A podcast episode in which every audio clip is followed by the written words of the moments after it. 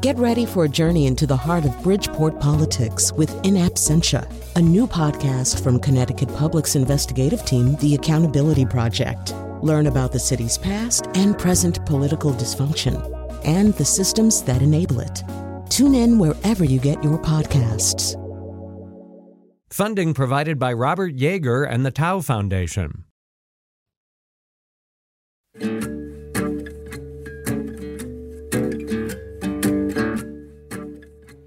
All right, we're going to talk about numbers today.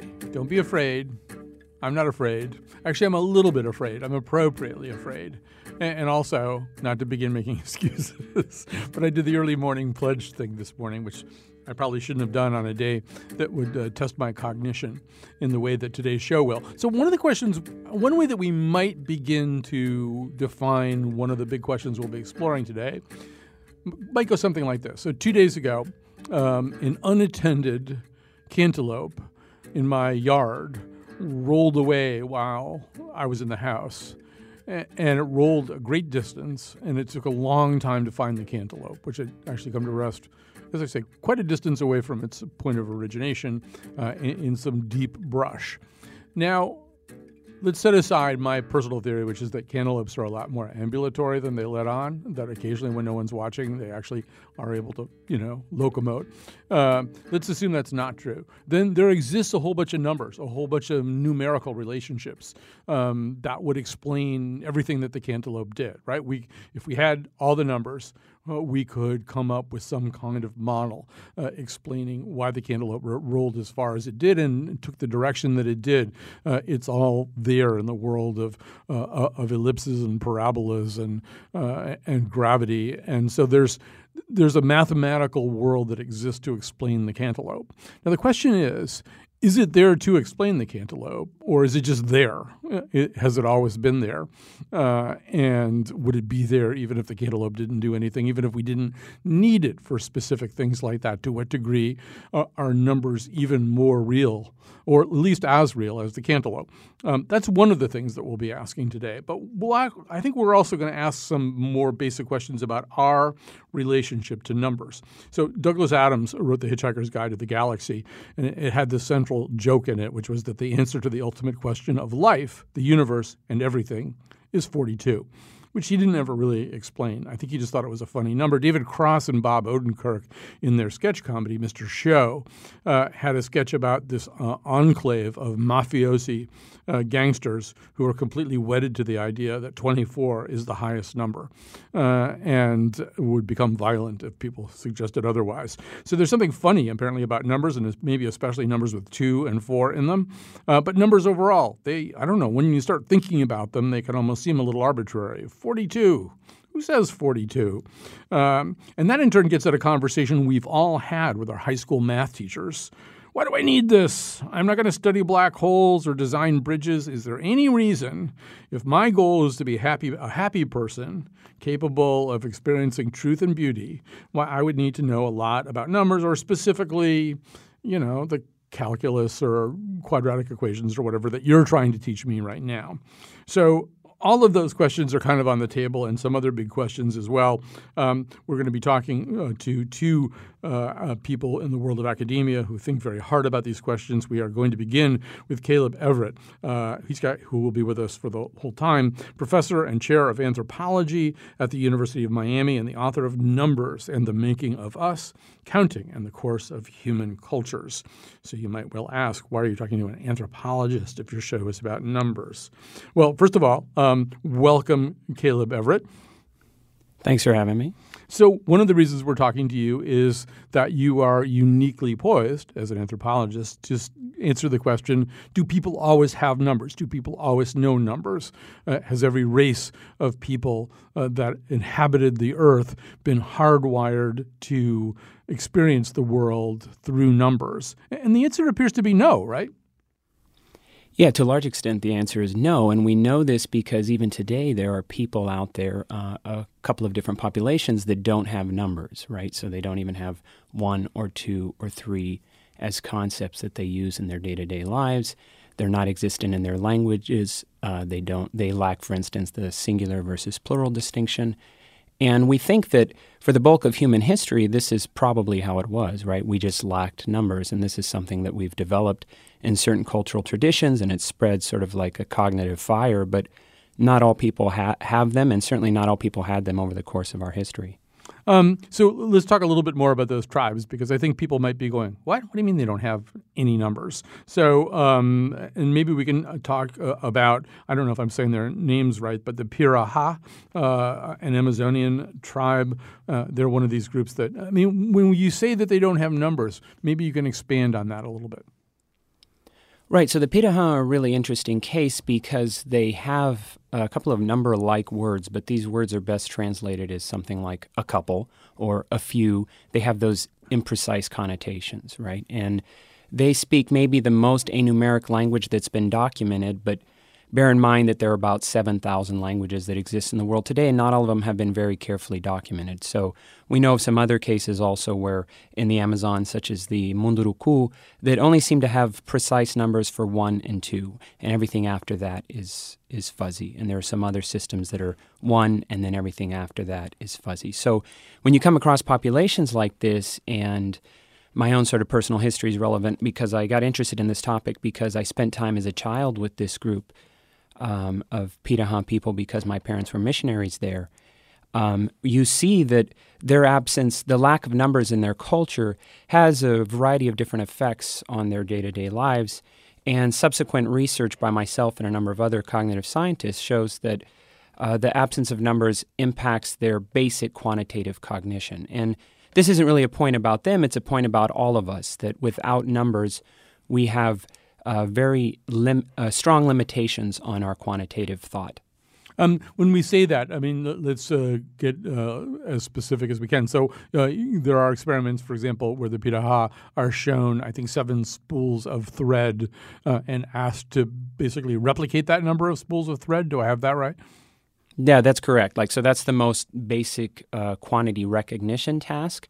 It's called one-to-one correspondence task, where people are essentially just viewing a quantity of objects, say spools of thread, and then they have to match that quantity with a new array that they make out of, say, uh, empty rubber balloons. Was one of the things that we did in our experimental tasks, and then we see sort of at what point their performance starts to degrade, right? Um, and it turns out that right around the transition from three to four things, um, they struggle uh, precisely recognizing. So um, they don't recognize the difference between, say, six versus seven things consistently. They do it the majority of the times, but not consistently. And as the number gets higher, their performance gets worse and worse. And this isn't maybe that surprising when you think about it, because in the absence of a cognitive tool to count out those spools of thread or whatever it is, um, how are you going to remember exactly how many are in front of you?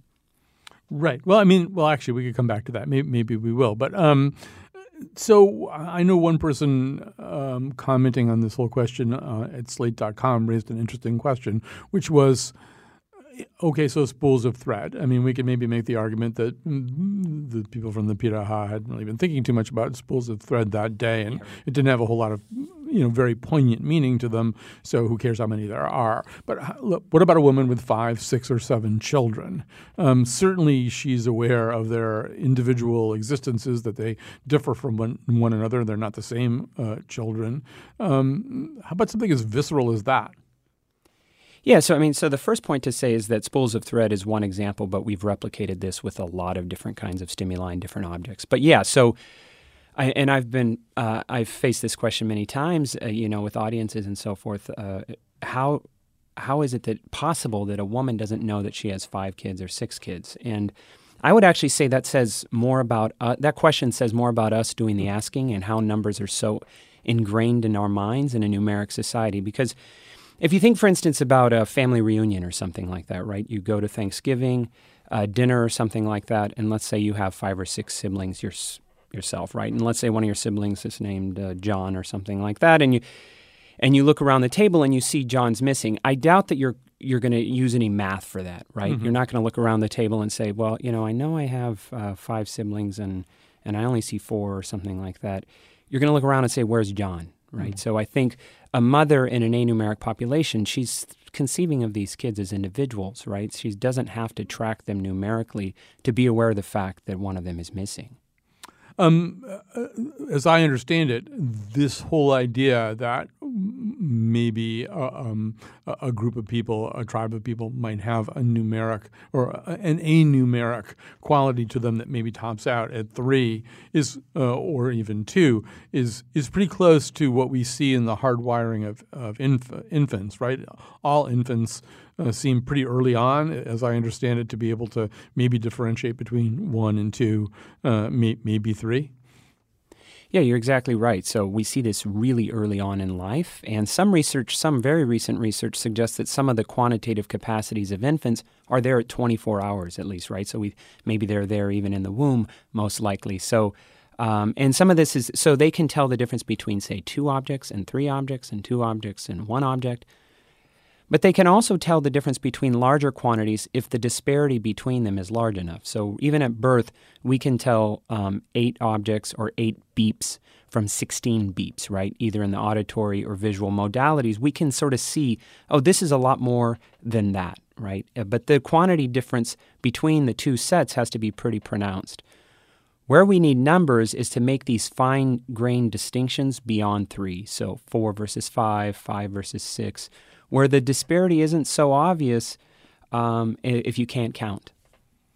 Um, there's one other group of people that I want to talk about uh, in, in, this connection, and it's especially poignant because today, uh, every couple of weeks, we do a show uh, in what we call Radio for the Deaf, where uh, American Sign Language interpreters are here in the studio with me. Uh, everything that uh, the guests say and everything that I say uh, is then rendered or interpreted uh, in ASL on a Facebook live feed. So if you go to the Colin McEnroe Show page uh, at Facebook, you can see a video feed that's happening right now live and will be available afterwards. We we do this because there's a deaf audience that obviously uh, has very little or no, in many cases no contact with the medium of radio. So we've tried to invent a form of radio that um, that a deaf audience uh, can experience and ideally enjoy too. So, um, so we have two uh, terrific interpreters in, in, here who are doing this. I'm not going to be talking about them all the time, uh, but it's um, uh, Mary Sue Owens who does uh, every. Who, she interprets everything that I say. Uh, Kaylee McKenna, the other um, interpreter, will be interpreting everything that everybody else says. So right now she's doing Caleb. so. Um, so the reason that I think it's poignant to mention that is that there's a group of people who, believe it or not, we have already talked about in some depth on another episode of our show, uh, and they are a, a group of deaf uh, people in Nicaragua who have never been taught uh, a sign language. Um, and so the, their experience, Caleb, is going to be a little bit different. I mean, uh, when we're talking about these other two Amazonian tribes, it's not like they're surrounded by other people who know the difference between seven and eight. Uh, they're, they, they're not. They, they live in a tribe where people just don't really deal with that very much or at all. Um, but, but here we have something a little bit different. We have people with essentially an, an innovated language, a, a language, a sign language, or a sign communication that they, of necessity, have invented for themselves, but they're surrounded by numerate people. So, what happens to them? How, how do they experience numbers?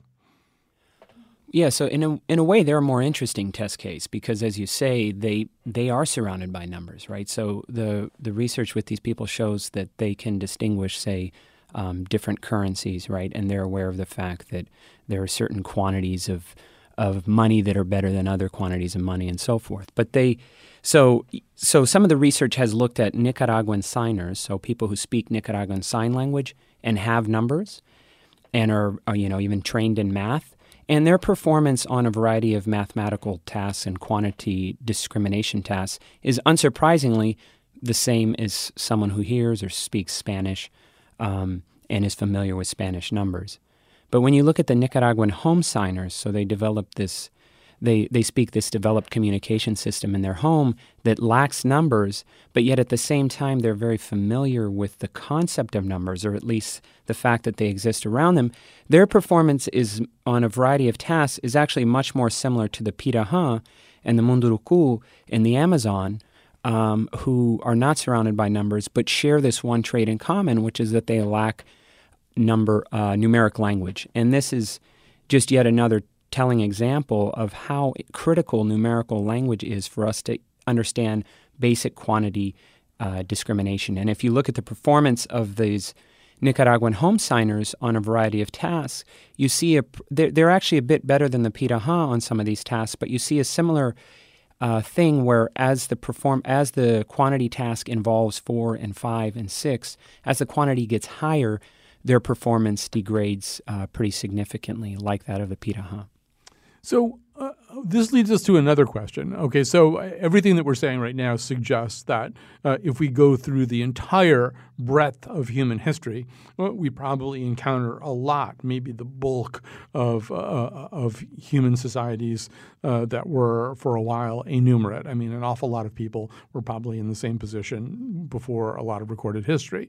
So then, then the question becomes: Okay, so do we invent numbers, do or learn numbers, or or get a number system because there's something very specific that we need to do, or for example, in other words, I mean, if you if you were hunter gatherers, maybe you'd want to know if you gathered as many things today as you did yesterday, or whether things are going pretty well in the gathering department. Maybe you need to gather a little bit more tomorrow. Well, you got to be able to count and have numbers, probably, uh, unless you're going to ballpark or, or spitball this question. Or if you want to develop it even more, if you want to be in a position to, let's say, sell your excess of whatever it is you do to somebody else, trade with somebody else, whatever, you're going to need numbers. So, are there anthropological theories? Theories about why numbers started to be necessary? Did they make these things possible, or did they become necessary because people wanted to do these things?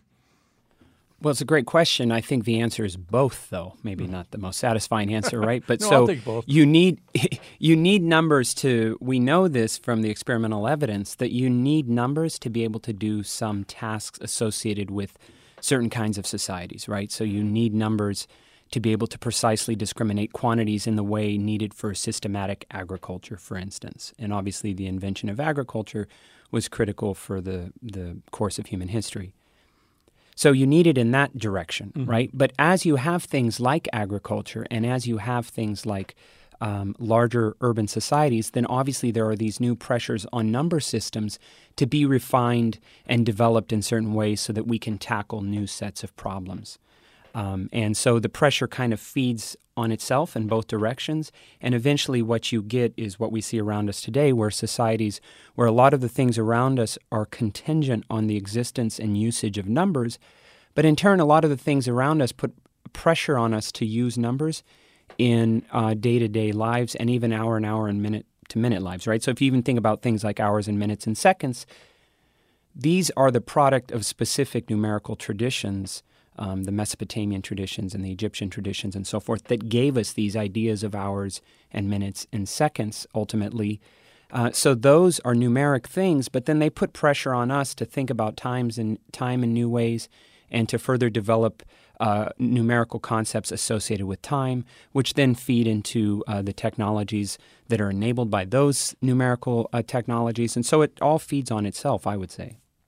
I, I, guess I'm sort of even wondering about cognitive development. All right, so if a, Piraha and I are standing side by side, and, um, and a whole bunch of I'm trying to think of something that we might see capybara. Did they see capybara? Yeah, uh, yeah. Sure. Okay, so a bunch of capybara run by, like a big herd of them. Well, we both saw the same thing, a whole bunch of capybara, right? Uh, I, I, wouldn't be able to say that there were 20 of them or 19 of them or 18. They just were moving very fast. We had essentially the same experience.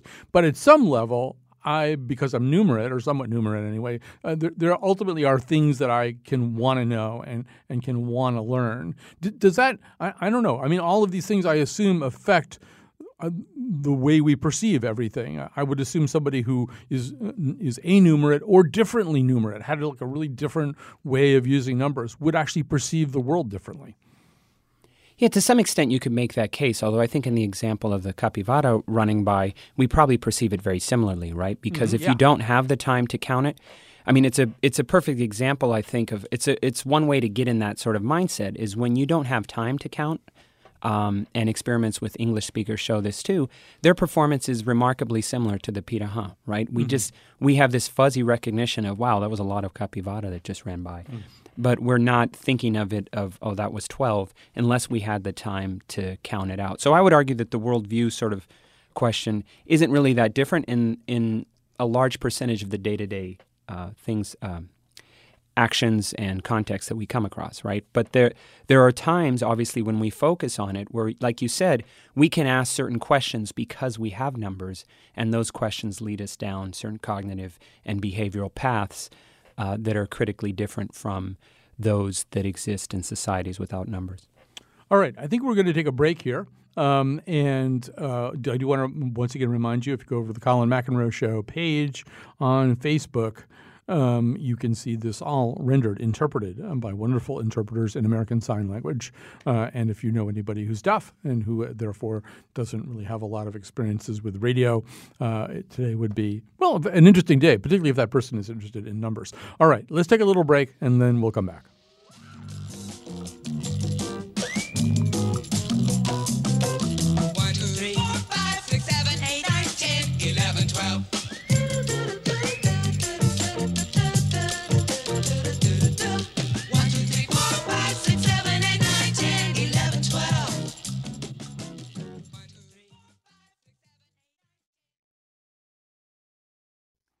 And we are back. We are talking about the nature of numbers and how human beings came to use them, and whether numbers. Uh, well, we'll get eventually to the question of whether uh, numbers know we're using them. Maybe numbers uh, exist and really don't care about us that much.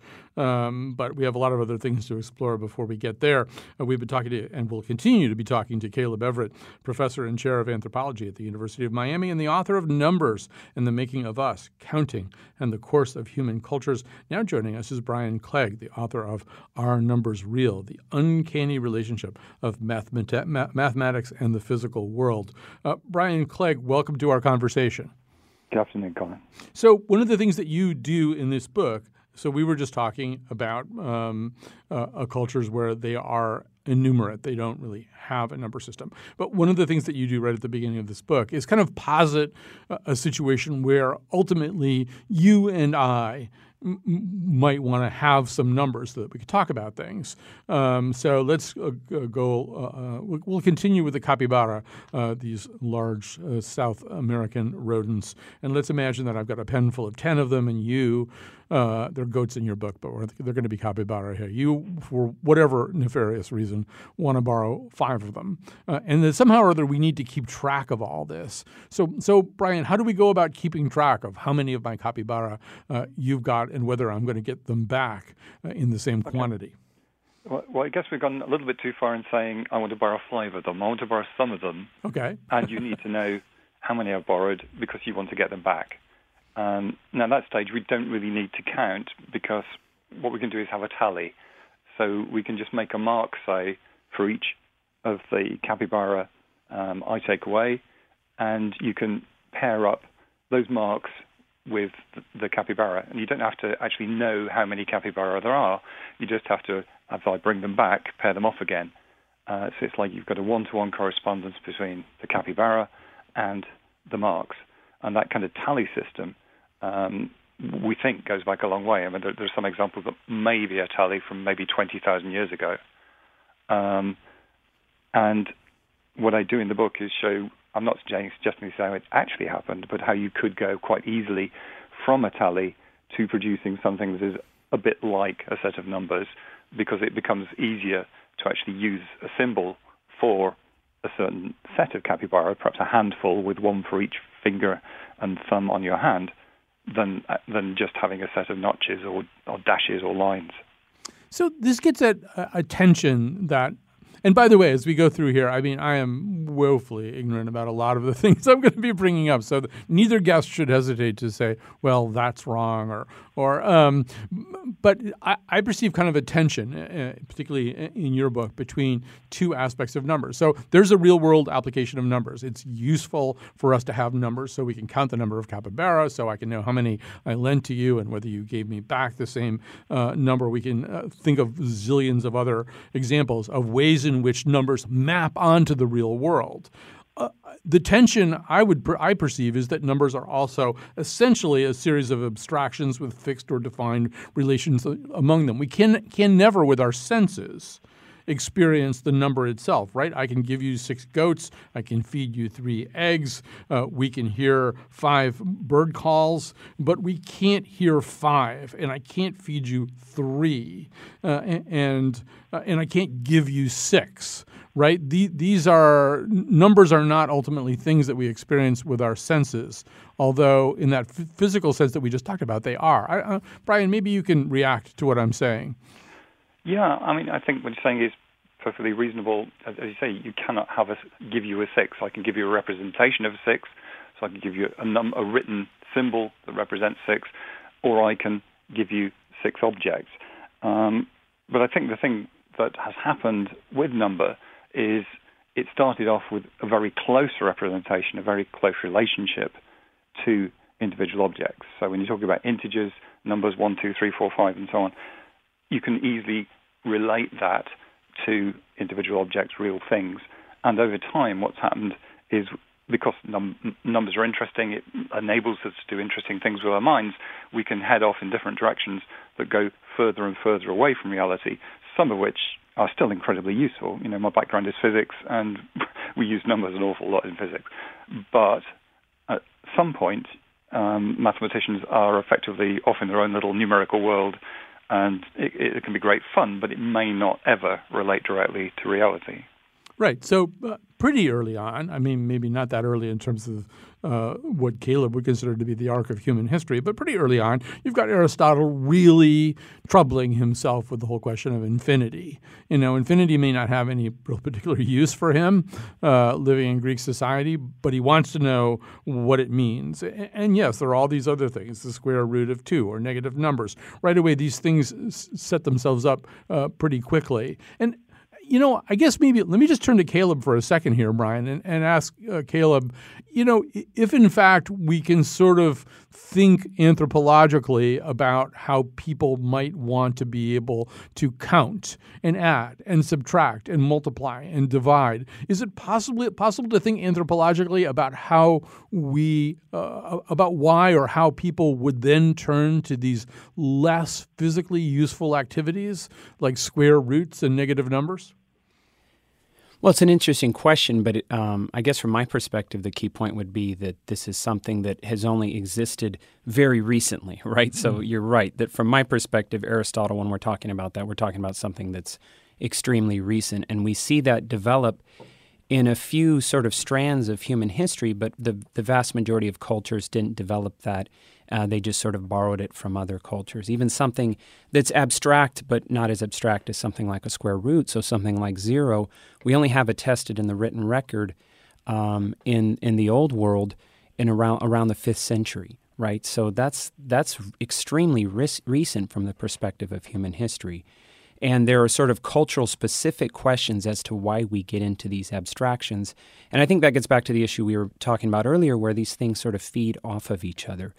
But I would stress that the sort of the fundamental thing that leads us down that path at all is the recognition of correspondence of fingers on our hands. So we can talk about things like tallies, and those are really important. And we see even contemporary tallies in Amazonia and Africa and other places, and some that do stretch back actually over 40,000 years. But long before that, we have uh, evidence that people were counting with their their fingers and that they were inventing number words based off of uh, words like hand. And the reason I say we have evidence for that is that about 80% of the world's 7,000 languages have decimal number systems, right? Some have base 5 or base 20, or there's a lot of other exotic systems. But base 10 and base 5, uh, particularly base 10, are the most common decimal number systems. And so we seem it's quite likely, given that preponderance that we see today, that we had those in our languages before we left Africa. We don't know that for sure, but it's quite plausible. In other words, that's the this gateway that led us to numbers, and it did so tens of thousands of years ago, um, and ultimately, in certain cultural traditions, led to these more abstract questions like um, and developments like imaginary numbers or the Fibonacci sequence or whatever. All right, so uh, so Brian, let's go back to those questions. I mean, I think Okay, I, am trying to think about how to get into this. So imagine uh, that um, that I could bring uh, maybe somebody from the Piraha tribe or somebody who didn't uh, have numbers, and, and we could get that person up to speed on numbers and counting, and we could sort of essentially compress the the the evolution of human beings and their understanding of numbers into a pretty small space and, and get them through the basics, and then um, tell them about what happened happened when the Greeks started to think about the square root of 2, to which there is really not a really good, obvious answer, at least in the form of an integer, uh, and then talk a little bit about what the Greeks thought and did about that. If I were the Piraha, I think I may be saying, so in other words, when you guys run into something that doesn't really work that well, you basically just change the rules. Isn't that what the Greeks were doing? Um, I, I don't think I'd say they were really changing the rules in that they were kind of making up the rules as they went along. Mm. Um, so the Greek problem with the square root of two was primarily because the Pythagoreans um, had decided that everything was based on whole numbers. Um, so that they had a picture of the universe, a model of the universe, where whole numbers were very, very important. Uh, and because of that, they assumed it should be possible to do pretty well everything from whole numbers or ratios of whole numbers. And the problem came that they discovered fairly early on that the square root of 2 isn't a ratio of any whole numbers. Uh, it's what we'd now call an irrational number. Um, and that certainly hit their, if you like, their, their culture, that their um, ideas of their particular group. Um, but those ideas were philosophy rather than science. Um, they, they, were not based on anything in reality. They were based on, on a theory, um, which then was changed when they found out more, but it took a while because they found it pretty scary. In fact, allegedly, they took out a guy called Hippasus um, who told the world about this and drowned him for daring to tell the world uh, that square root of 2 wasn't uh, a ratio of two whole numbers. we should say one of the things that Brian's book proves uh, is that math can be dangerous. Uh, in, in, that example, and uh, I think there's some guy a little bit later who like wrecks his mind and his health or something thinking about infinity too much. Uh, so be careful. I mean, math is not for the faint of heart. Um, so you know, pretty quickly though, you start wanting to use, or, or humankind uh, starts wanting to use these numbers to figure things out. To figure things out, for example, about let's say the area of a circle, and, and then pretty quickly you get into irrational numbers, right? Um, so uh, I don't know. I'm not even sure what question I'm framing here. I guess the question I'm framing is here is once again my my Piraha friend watching Piraha friend watching this whole thing says, well, wait a minute. So when you want to just come up with a way of measuring a circle with this system, you have to use something that's not even really one of the numbers that you count with, right? You have to do something else. You have to come up with a different kind of number. What does that say about your system? What would you tell them? Well, I think it's the same again. It's the nature of science. It's the nature of the development of maths originally. Is that um, it's very much a matter of you have a theory, you test the theory, you modify it given what you find out. Now, the nice thing about mathematics, as opposed to science, is that you can build your own world as long as it's totally consistent. Um, so you could, in principle, have a world in which the ratio of the circumference of a circle to uh, the radius wasn't an irrational transcendent number like pi, but actually was, you know, 3 mm-hmm. uh, and in fact, some people did actually try to insist that it is three. Um, but the fact is, you very quickly find, if you do do that, that the consistencies break. That you can do that in one place, but when you try to use it in some other way, it goes horribly wrong. So the way that it's been developed is the more we learn about the relationship between numbers and the world, the more we discover certain rules we have to stick to. And so we, we gradually home in on the way things do seem to be. So, um, uh, if, with your interest in physics, okay, now I'm uh, really about to um, expose myself uh, as an ignoramus. But so, to those of us looking in from the outside at physics, it seemed as though, just to take an example, that the reason people went looking for the Higgs boson was that the Higgs boson had to exist because otherwise the math didn't work right? And that, that in many respects, th- there's a sense in which, as we really start to get deeper into physics, the, question we know something exists if it makes mathematical sense. We think that we need to know something more if it doesn't work mathematically. To some people, that might look like kind of a circular process. Um, I, I, don't think it's really circular, but what, what's happened is we've kind of turned things around. So if you go back to the 19th century, it was very much a case of you observe something happening in the world, um, you make a theory uh, to try to uh, explain why that's happening, and then that will make predictions, and you test those against reality. Modern physics is very much driven by the math. So uh, things like symmetry, um, the, the idea of symmetry, so like you know the reflections in a mirror and that kind of thing, are really important in modern physics. And a lot of the ideas of modern physics, such as the need for there to be uh, this Higgs boson, really comes out of the math.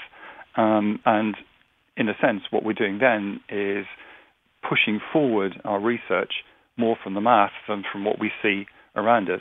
Uh, and you do really have to have a balance. Uh, I, I think it's fair to say we've moved heavily towards being driven by math. Chances are we may take a little step back. We're never going to abandon it because it's absolutely essential for physics. But whether or not it can lead us down dead ends um, isn't totally clear. Right. We can't go fly out and measure a black hole and through techniques of observation, experimentation, um, understand a black hole. We understand a black hole mathematically. Well, in fact, the, you know, un, until relatively recently, it was quite possible that black holes just didn't exist. Mm-hmm. Uh, that they were, they were just an interesting mathematical phenomenon, and vast amounts of work has been done purely on the math, and some of it does not reflect reality. So the very first idea that was worked on with black holes was black holes that don't spin because the math is a lot simpler if they're not spinning. As far as we're aware, any black holes that exist will spin. Um, so it was purely a mathematical exercise to start with. Uh, but it's just gradually we began to realize there were these things out there that bore this resemblance to what we would expect uh, the effects of a black hole to be. And now we're fairly certain, we're still not absolutely 100% certain, but we're fairly certain that that mathematical prediction is playing out uh, in those black holes. Uh, but it's certainly an interesting thing, and the, more we can develop new technologies, so for instance, the new uh, gravita- gravitational wave astronomy that started in 2015 is the first time we've ever directly detected what appears to be a black hole. So that, that's moved us on a big in, in a big way. All right, so we're going to take a little break here. We're going to come back. Um, I have some questions uh, for Caleb Everett also uh, about the role that numeracy plays in the development of civilization. Is it as important as, I don't know, the wheel? Maybe it's more important.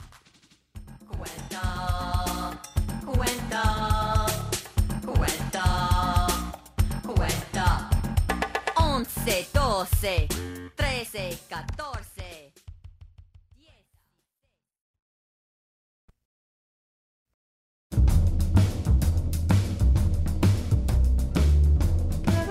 Today's show was produced by Jonathan McPants and me, Chion Wolf. The part of Bill Curry was played by Galileo.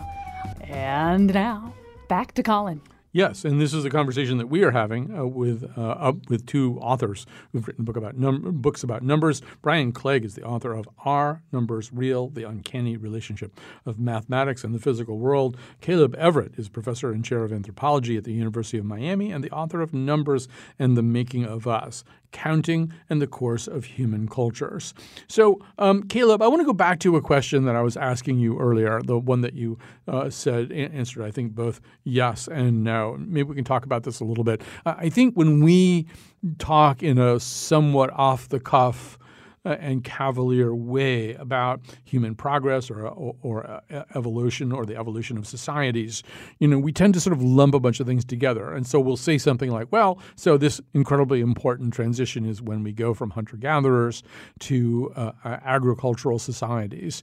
Um, and, and when we're talking about it in an off the cuff way, we don't really say what that means. One of the arguments you make in your book is that there's some kind of, I think the term you use is coevolution between what people are able to figure out about planting and what people know about numbers. Maybe you can say a little more about that.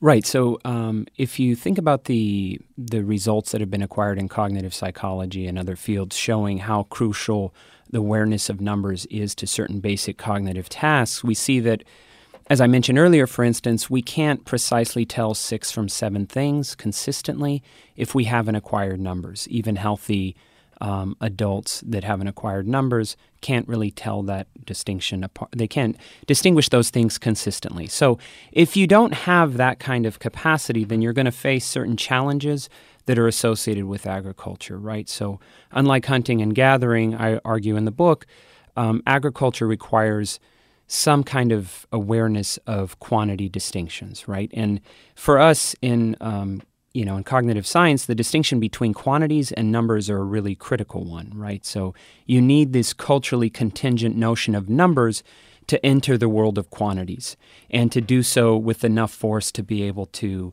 uh, do things like agriculture. So, what I suggest in the book in terms of coevolution is that Clearly, we had to have numbers to develop agriculture. And when we look at the development of agriculture in places like Mesopotamia, we know for a fact that these people had numbers. That's not really that surprising. But in terms of coevolution, what we see is that as you have agriculture and as you develop certain practices associated with agriculture and, say, urbanization, you then put pressures on people to acquire numbers uh, earlier in life. And to be successful, they have to have an awareness of numbers. And numbers spread in trade, and they facilitate trade, and they facilitate precise trade in a way that even today in um, enumerate uh, societies, we see some difficulties uh, with trade and people being taken advantage of. Right. So the the agriculture and the urbanization and all these sort of cult, social cultural things put pressure on the development and acquisition of numbers across a population. But at the same time, those things like agriculture and urbanization are not possible without the first uh, invention and development of numbers uh, in particular societies. So people are always trying to describe uh, human beings as the only animals who dot dot dot. Um, I'm assuming great apes can't do much more than maybe the difference between one, two, or three. I'm sure there's some African gray parrot who's really good at counting, but I mean, how different are we uh, from uh, all the other species of the earth vis-a-vis numbers? Well, you're exactly right about the African gray parrot, that there are some parrots that have been trained with numbers and that actually get pretty good at distinguishing certain quantities, right? But you're also right that uh, great apes have a a, a very similar uh, barrier uh, that we see with humans, where once you get to three uh, and past three, things start to get a little bit fuzzy. And this this actual ability to tell one, two, and three precisely, and everything else in very fuzzy ways, uh, distinguish other quantities in very approximate ways, that actually seems to be what we call phylogenetically primitive, right? So it exists in lots of different species, and it probably dates back potentially hundreds of millions of years. There's some debate about that. But we see it in a variety of species, not just mammals, even. Um, we see it across the animal kingdom, right? So that's maybe one of the coolest things to me about numbers is that if you look at humans and what we bring to the table in terms of our innate predisposition towards quantity recognition, it's not really that unique, right? And it's not that easily distinguishable from what we see in some other primates. It is a bit better. I'm not saying it's the same, but it's not that that unique. It's only after we acquire numbers in childhood um, or in adulthood for some people that we sort of enter this other world where we can precisely tell quantities apart in all these nuanced ways, and we can enter this world of relationships that um, uh, Brian was talking about. So, in some ways, the correct answer to Mr. Lorden, my uh, tenth grade math teacher, when I was fuming about wh- why, why, why in the world I needed to acquire any more information than I already had about quadratic equations. I mean, is one possible answer to that question because the entire arc of civilization, from the grasslands of Africa uh, to you know the most high tech c- city in the world, Dubai or whatever that is, is basically the story of acquisition of more numeric information? Yeah, to some extent, I think you could make that case. However, I wouldn't want to sort of imbue value into that, right? So the fact that the Piraha don't have numbers, or the Munduruku don't have numbers, or a number of other populations don't have many numbers, I wouldn't argue that they're less happy. I mean, if you're if you're with them or something. I mean, so it certainly limits the kinds of things that we see around us vis-a-vis civilization, but also they're pretty well adapted to their environment and they're leading pretty successful lives by their standards. Right. That would, was my answer to Mr. Lorden. All I want to do is be happy and uh, experience truth and beauty. I can do that without those numbers. All right. So uh, our time is limited, and we still have this gigantic question for Brian Clegg, which is the title of his book Are Numbers Real? And first of all, I mean, maybe you could just quickly say, what do you mean by that question? I think it's really just saying, you know, because mathematics has proved so incredibly useful, um, not just at the basic level of trade and agriculture, but in the development of science and technology. Um, so, you know, anything from the, the fact that we're, we're on the radio, that people are listening to this on a mobile phone, uh, that people are able to get uh, medical technology or whatever, is all totally dependent on the use of numbers. Um, the fact that this system that seems to be almost totally detached from the world, apart from those little origins of the relationship between number and physical objects, uh, is so incredibly useful. Ha- has puzzled people, I guess, for a long time. That the, the, you know, there have been papers written about just why are numbers so incredibly useful? Why do they work so well? So what I was trying to really bring out is, you know, we just tend to think of number as something every day and uh, sort of all around us, but actually it is this sort of its own world that somehow manages to support our world and be incredibly useful in our world. Of course, uh, a, a, an ignorant person's counter argument to that, I will now make that counter argument is, well, then why don't they work better? I mean, why, you know, why are some numbers prime and some numbers not prime? Uh, why are there irrational numbers at all? And what do we make of Gödel and his whole chain of undecidable statements about numbers? I mean, if numbers are have this kind of extra human existence, why don't they work better? Um, I, I guess you, you have to define what you mean by better. You know, you, you might equally say, you know, why aren't people all the same? Why do they have to be all different? Isn't it, you know, wouldn't it be much better if everything was exactly the same? Which is what you seem to be saying about numbers, the fact that they're sort of different and in, what mathematicians would call interesting. So, you know, prime numbers, how they interact, all that kind of stuff, um, is actually part of its attraction, I'd suggest. Mathematicians aren't as enthusiastic about the fact that there are some aspects of mathematical systems that can never be proved. So that this problem with the, the stuff that Gödel came up with. Um, but the fact is, you know, even within their limitations, they can do such amazing things that our entire science and technology of today would just not exist without them. So that brings us back to the question. So Galileo said that the universe is a grand book written in the language of mathematics. That's one way of thinking about it. The other way of thinking about it is mathematics is what we came up with to read the grand book of the universe. Do you put a foot in one camp or the other? Um, I, I, think, in a sense, mathematics exists uh, separately to the universe, and what we've done is found a way of bringing the two together.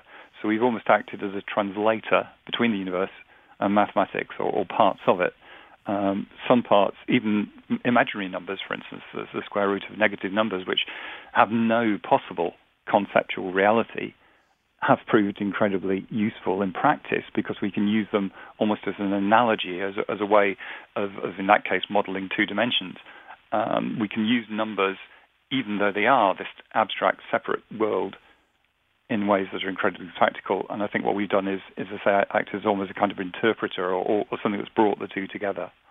I think that's a, a, lovely place for us to stop, and also we're out of time. And I know that because I can use numbers to tell you that we're, our show has run out of time. We've been talking to Brian uh, Clegg, the author of Are Numbers Real? The Uncanny Relationship of Mathematics and the Physical World. Caleb Everett is the author of Numbers and the Making of Us, Counting in the Course of Human Cultures. Thanks so much to everybody who helped out today on the show, especially the Radio for the Deaf part, where Kaylee McKenna uh, and Mary Sue Owens have been indispensable as interpreters. Tucker Ives is running around doing all kinds of important important technical things uh, to make this work. And Betsy Kaplan is helping him out. Uh, Jonathan McPants produced the show. Chion Wolf's been on the board. I'm sure I've just left 16 people out, but it does take a lot of people to do a show like this one. And really, if you know people in the deaf community, I hope you will take the time to let them know that, I mean, this show will stay up on the Colin McEnroe Show Facebook page uh, interpreted into American Sign Language. So um, guide them over to it and let us know what you think about it too. We're still learning how to do this,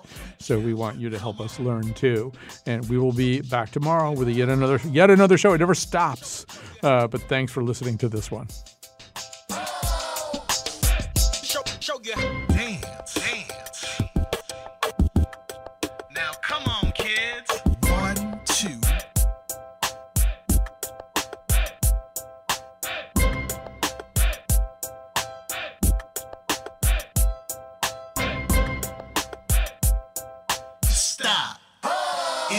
Funny how numbers help me count?